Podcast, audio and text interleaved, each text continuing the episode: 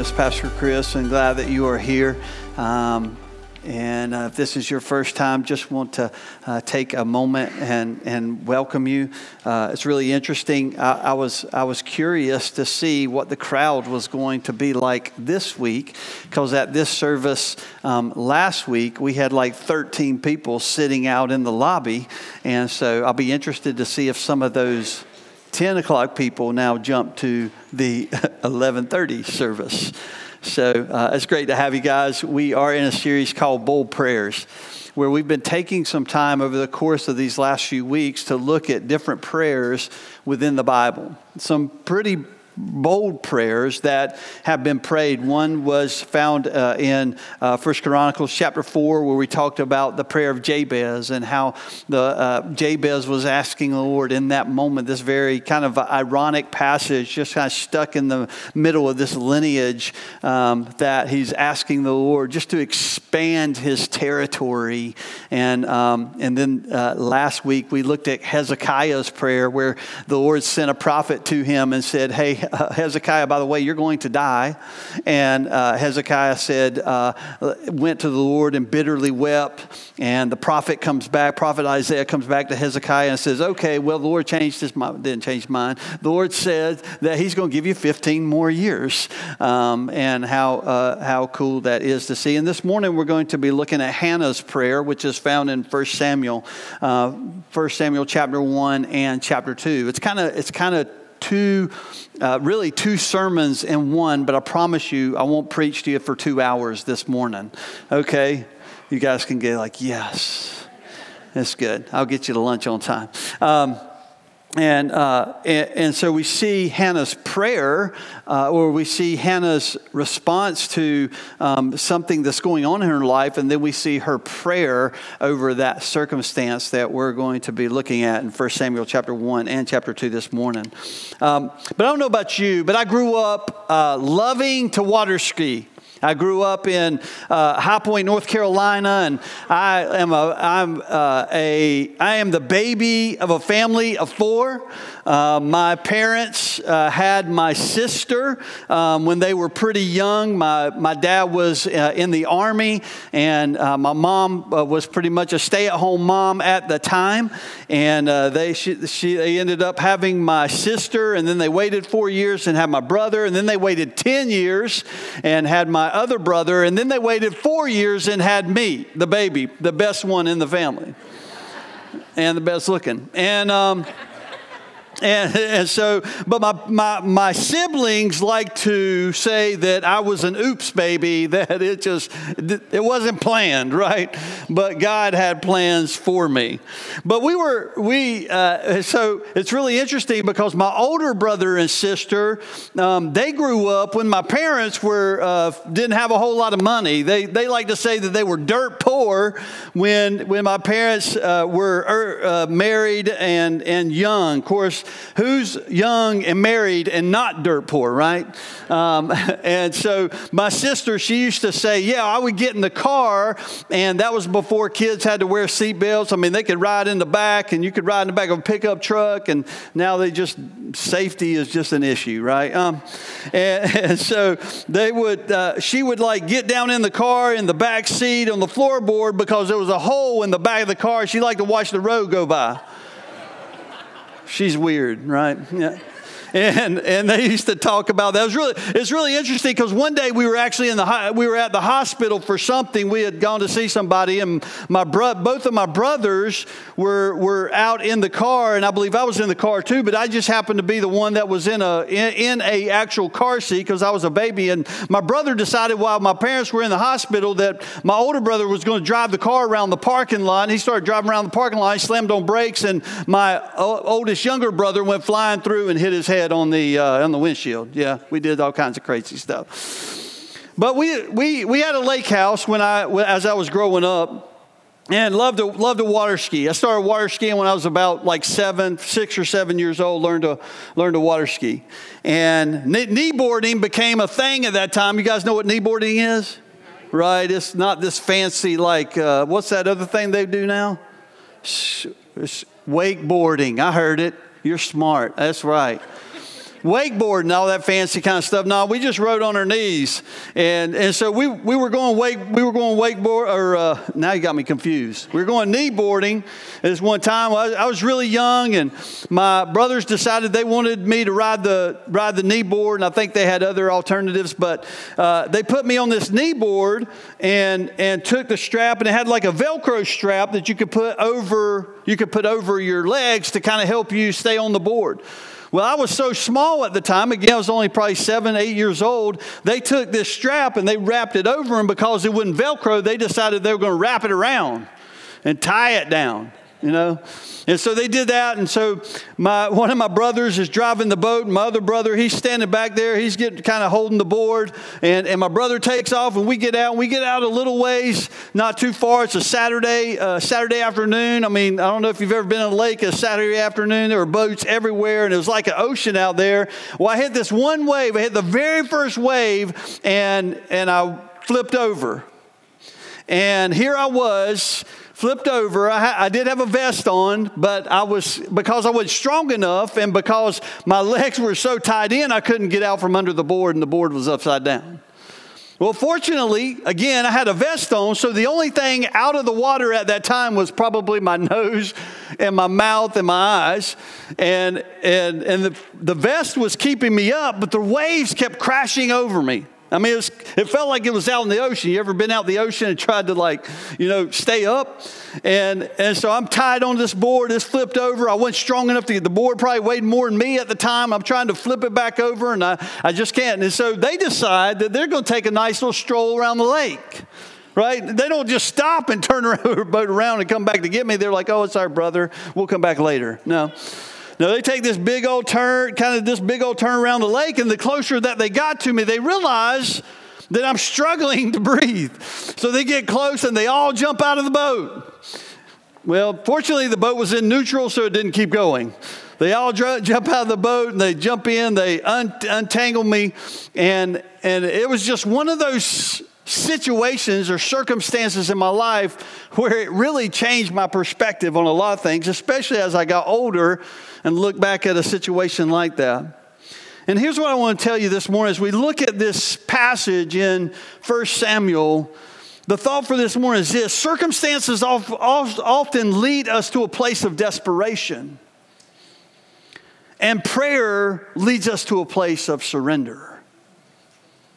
And prayer leads us to a place of surrender. So God allowed this circumstance in my life to put me into a place of desperation because I don't know if you have been in a similar situation or one much like that. When you get in that moment, what is your first thing? God, help me get out of this. Lord, help me. And, and most of the people, even if they don't believe in God, if they're put into a desperate situation in those moments, all of a sudden now they have this belief that God can get them out of that situation. Even if up until this point they haven't necessarily lived for that in their live for that in their life. And so this is a little bit of a circumstance that we're going to see as we jump into Hannah's prayer this morning in 1 Samuel chapter 1 and 1 Samuel chapter 2. We're going to, we're going to, in chapter 1, we're just going to see a little bit of her story. And in chapter 2, we're going to read just a small portion of her prayer. And so in 1 Samuel chapter 1, it says this uh, that uh, in verse 6, there, uh, there, it, the first five verses begin the story of Hannah, but I wanted to uh, just kind of give you some parts leading up to her prayer. The first thing is this in, in, verse 6 it says, Because the Lord had closed Hannah's womb. So Hannah is young, she hasn't been able to have a child. Um, she's in the Old Testament, she was married to this man by the name of Elkanah, and he had another wife, so he had multiple wives, okay? That's not, that's frowned upon today, just so we're clear, all right? That's funny. okay, just one wife, all right? Guys, you couldn't handle more than one anyway. All right. That's a whole nother Bible story. And, and the other wife was actually making fun of, uh, uh, was picking on Hannah because she couldn't have a child. It says, Because the Lord had closed Hannah's womb, her rival kept provoking her in order to irritate her.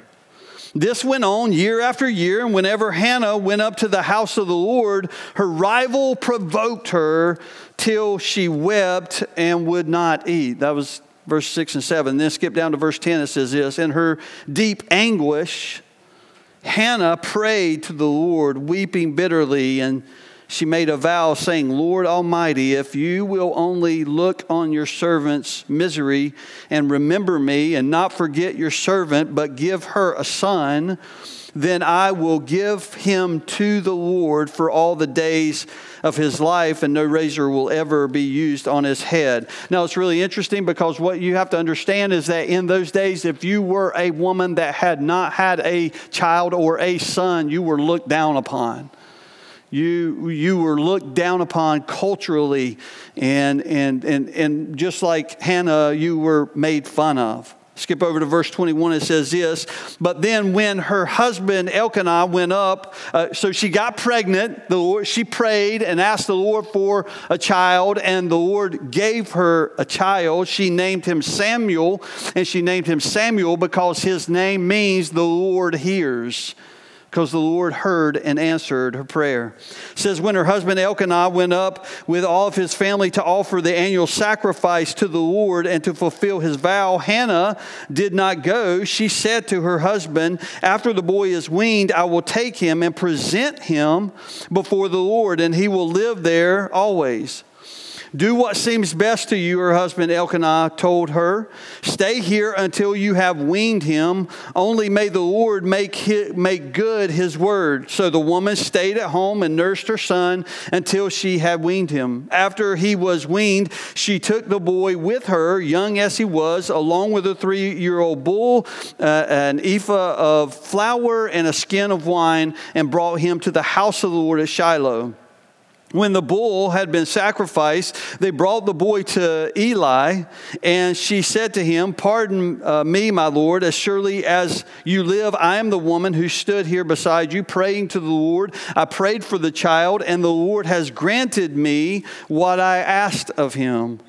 For his whole life he will be given over to the Lord, and he worshiped the Lord there. And then here's Hannah's prayer to that. So Hannah was de- in this place of desperation where she wanted a son. She asked the Lord for a son. God answers her prayer. And now she's nursed him for these three or four years. And now she's taken him to um, Eli the priest. And she has given this three or four year old to Eli because that's what she had promised God to do. And this was her prayer. It says, Hannah prayed and said, My heart rejoices in the Lord. And in the Lord, in the Lord my horn is lifted high. My mouth boasts over my enemies, for I delight in your deliverance. I think that's probably a little bit of like, you were making fun of me. Guess what? Look what God did. And then she goes on, verse 2 There is no one holy like the Lord. There is no one besides you. There is no rock like our God. Do not keep talking so proudly or let your mouth speak such arrogance, for the Lord is a, God who knows, and by him deeds are weighed. The bows of the arrows are broken, but those who stumbled are armed with strength. Those who were full hire themselves out for food, but those who were hungry are hungry no more. She who was barren has borne seven children, but she who has had many sons pines them away. The Lord brings death and makes alive. He brings down to the grave and he raises up. The Lord sends poverty and wealth. He humbles and he exalts. He raises the poor from the dust and he lifts the needy from the ash heap. He sets them with prince, princes and has them inherit a throne of honor. For the foundations of the earth are the Lord's, and on them he has set the world. He will guard the feet of his faithful servants, but the wicked will be silenced in the place of darkness. It is not by strength that one prevails. Those who oppose the Lord will be broken. The Most High will thunder from heaven. The Lord will judge the ends of the earth, and he will give strength to his king and exalt the horn of his anointed. Then Elkanah went home to Ramah, but the boy Samuel ministered before the Lord until Eli uh, under Eli the priest. And we have this story of Hannah.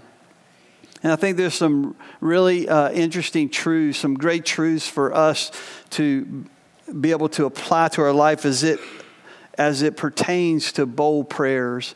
I think one of the things that we challenged you to over the course of these last weeks was what were some things that maybe you could be asking God, some bold prayers that you could be asking God, but that when we ask God for those bold things, it's not like God is a vending machine.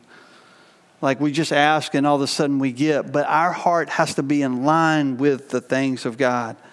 And obviously, as God answered Hannah's prayer here in this passage, his heart her heart was in line with the very thing that God wanted to do in that moment. Even though, listen, even though He had made her barren up until this point, God had a purpose. So here are, the, here are the truths that we can pull from this passage. And the first thing is this Hannah, Hannah chose to rejoice. Hannah chose to rejoice in the very first part of her in the very first part of her prayer. What does she say? She says, "My heart rejoices in the Lord." And here's the truth that we can take from that that it, it, Hannah wasn't rejoicing in how challenging or difficult her circumstances was or had been. She was rejoicing in who the Lord had who the Lord was. Because, right, she still probably kind of had some pain from the past, because that's a lot of times what happens. Although God answered her prayer and God gave her a son, she still had some of that pain from the past, but she didn't have to live in the circumstance. She wasn't rejoicing in the circumstance, but she was rejoicing in the Lord and what He had done and how He had answered prayer. You see, in most desperate situations, when we have nothing else to rejoice in, we can rejoice in the Lord.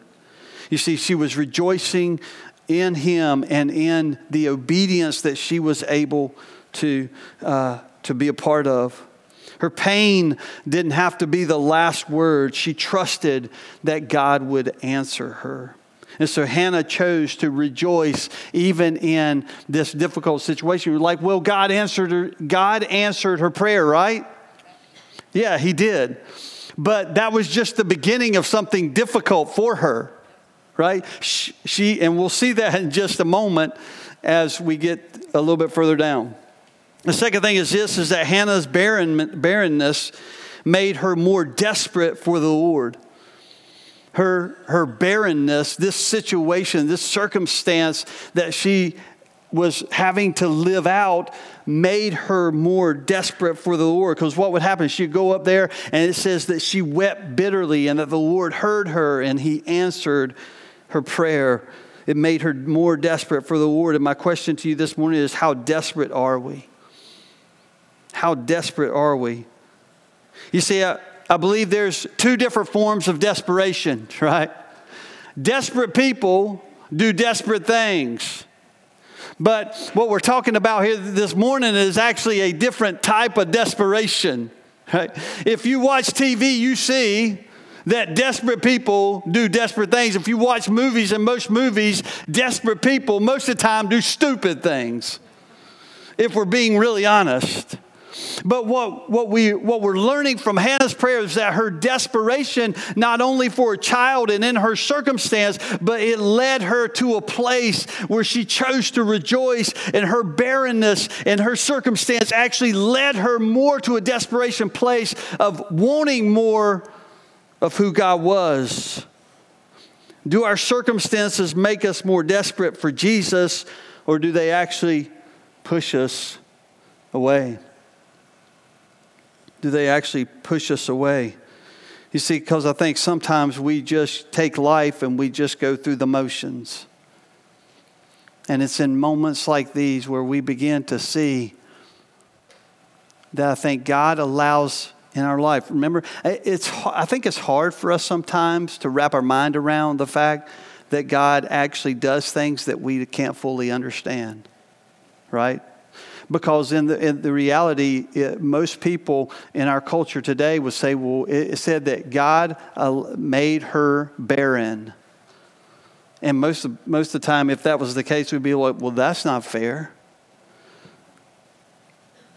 And so, understanding who God is and that what He does doesn't always make sense to us, but He has a plan and a purpose for us. And in those moments when we don't understand, then we need to desperately run after the things of God. Run after His heart and what He desires. You see, God answered, his, answered a prayer. God answered a prayer, and it led to this last one that I, or this next one that I want to give to you guys, and it's this: we can trust God with the things, we can trust God with the things that are most precious to us. We can trust God with the things that are most precious to us. This this last service, we had a family, the Clement family, Shane and Theodora and Cynthia and their son William. And today, this morning, at, at the, the service just before this, we had the opportunity to pray over William. You see, William today, his parents are putting him in a car and driving him to Raleigh, and tomorrow he'll be enlisting into the Navy. And from this point forward, he'll be in the Navy. And it was, it was neat to be able to see a family, a mom and dad, who were actually living examples of that, having to trust one of their most precious things to the Lord. And let's be honest, as parents, our kids aren't ours. They've been given to us as a gift to steward our children. And in realities, if they were to be taken from us, we, they, that is a, it is a precious thing to us. But I think what we have to learn as parents is that God, we can trust God with our kids. Because at some point, as your kids get older, into 13, 14, 15 years old, and they start to want more freedom, at some point, just being honest, you got to let the chain go. And so it's in those moments that we have to say, we have to trust God. That's why it's really important, parents, listen to me. It's why it's really important to build a strong foundation from this point forward. From this point forward, because God can be trusted. Um, okay, so put your put your put your heart in the place of Hannah. Hannah prayed and asked the Lord to give her a son. God answered her prayer. She nursed him for three or four years. Can you imagine on the day that she went up for this child that she had nursed? And then all of a sudden she had to say, and walk away.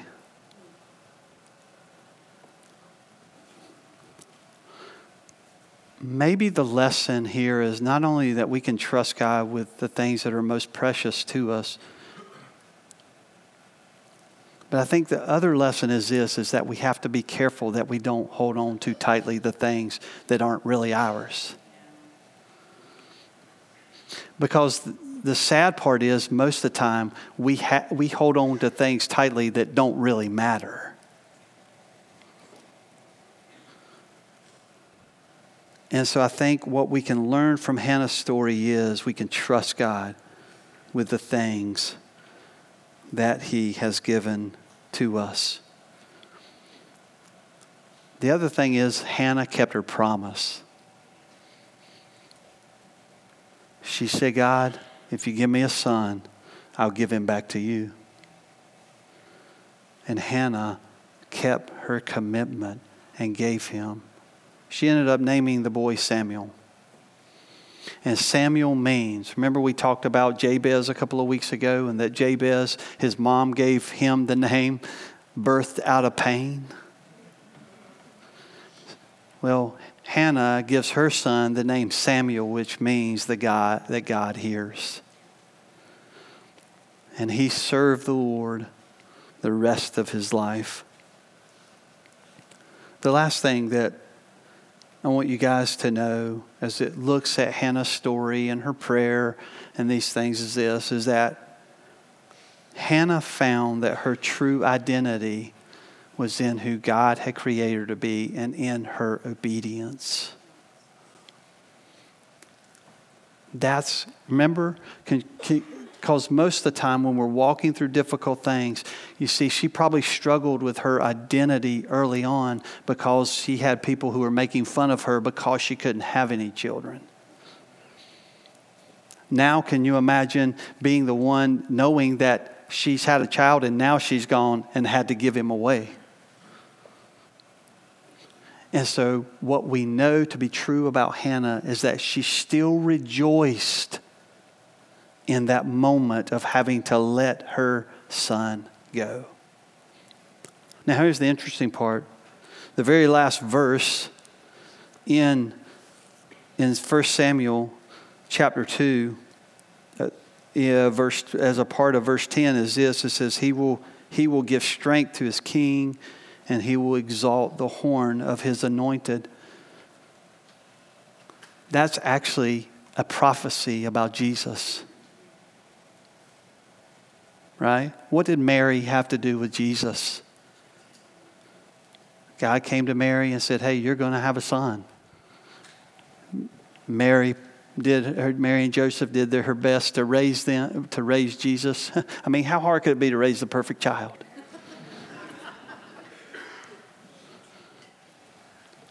But then she had to let him go. And Jesus became the sacrifice for all of us. So I don't know if you wrestle with your identity this morning, but just know that your identity can be found in who God is and by taking steps of obedience. I don't know where you're at this morning spiritually. I don't know if you have a relationship with Christ, and I just want to encourage you to that this morning as we uh, just think about the things that Hannah had to, to walk through and to bear. That this morning we would come to that place of obedience in who Christ is, just like Hannah did. Will you close your eyes with me for just a moment?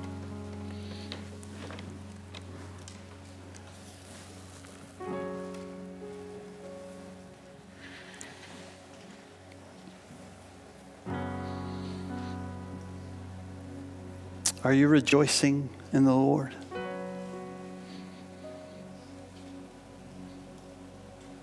Are you trusting Him with the things that are most precious to you?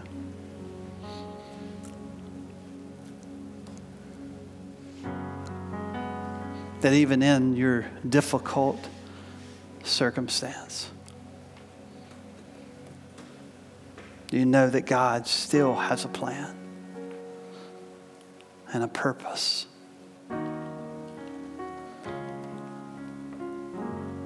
God can take what doesn't make sense and He can make sense of it. He can turn what the enemy tries to do for evil, He can take it and make it good.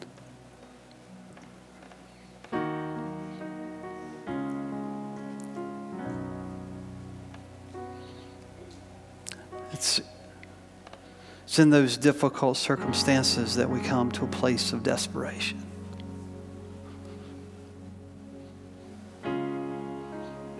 But it's in prayer that we come to a place of surrender.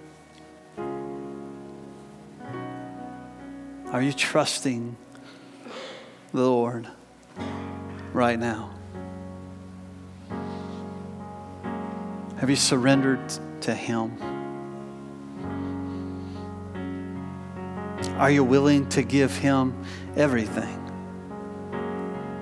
You see, because as followers of Jesus, if we claim to be followers of Jesus, and I realize that there may be some in here who are still struggling with that, and maybe your beginning prayer this morning is just say, God, I need you to help me know what it means to have a relationship with you.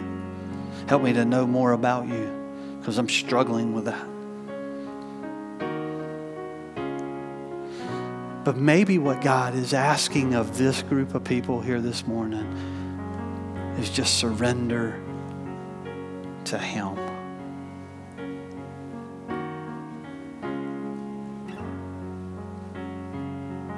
Surrender your job, your family, your future your finances. And began to ask God boldly God, help me in these circumstances. Make me more desperate for you. And maybe what you need this morning is just to turn your eyes off your situation and turn your eyes onto God and allow Him to just go ahead and do the things that only He can do.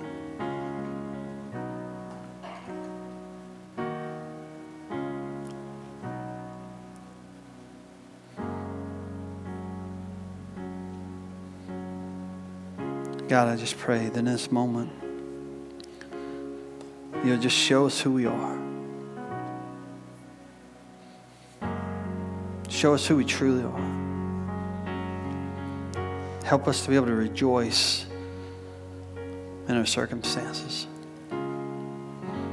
to know more of who you are.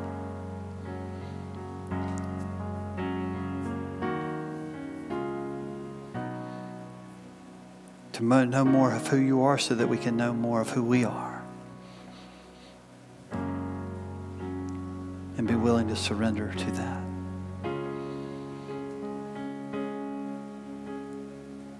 God, I pray if there's anyone in here who doesn't know you right now, I pray that right now they make the decision to step into a relationship with you and say yes to you.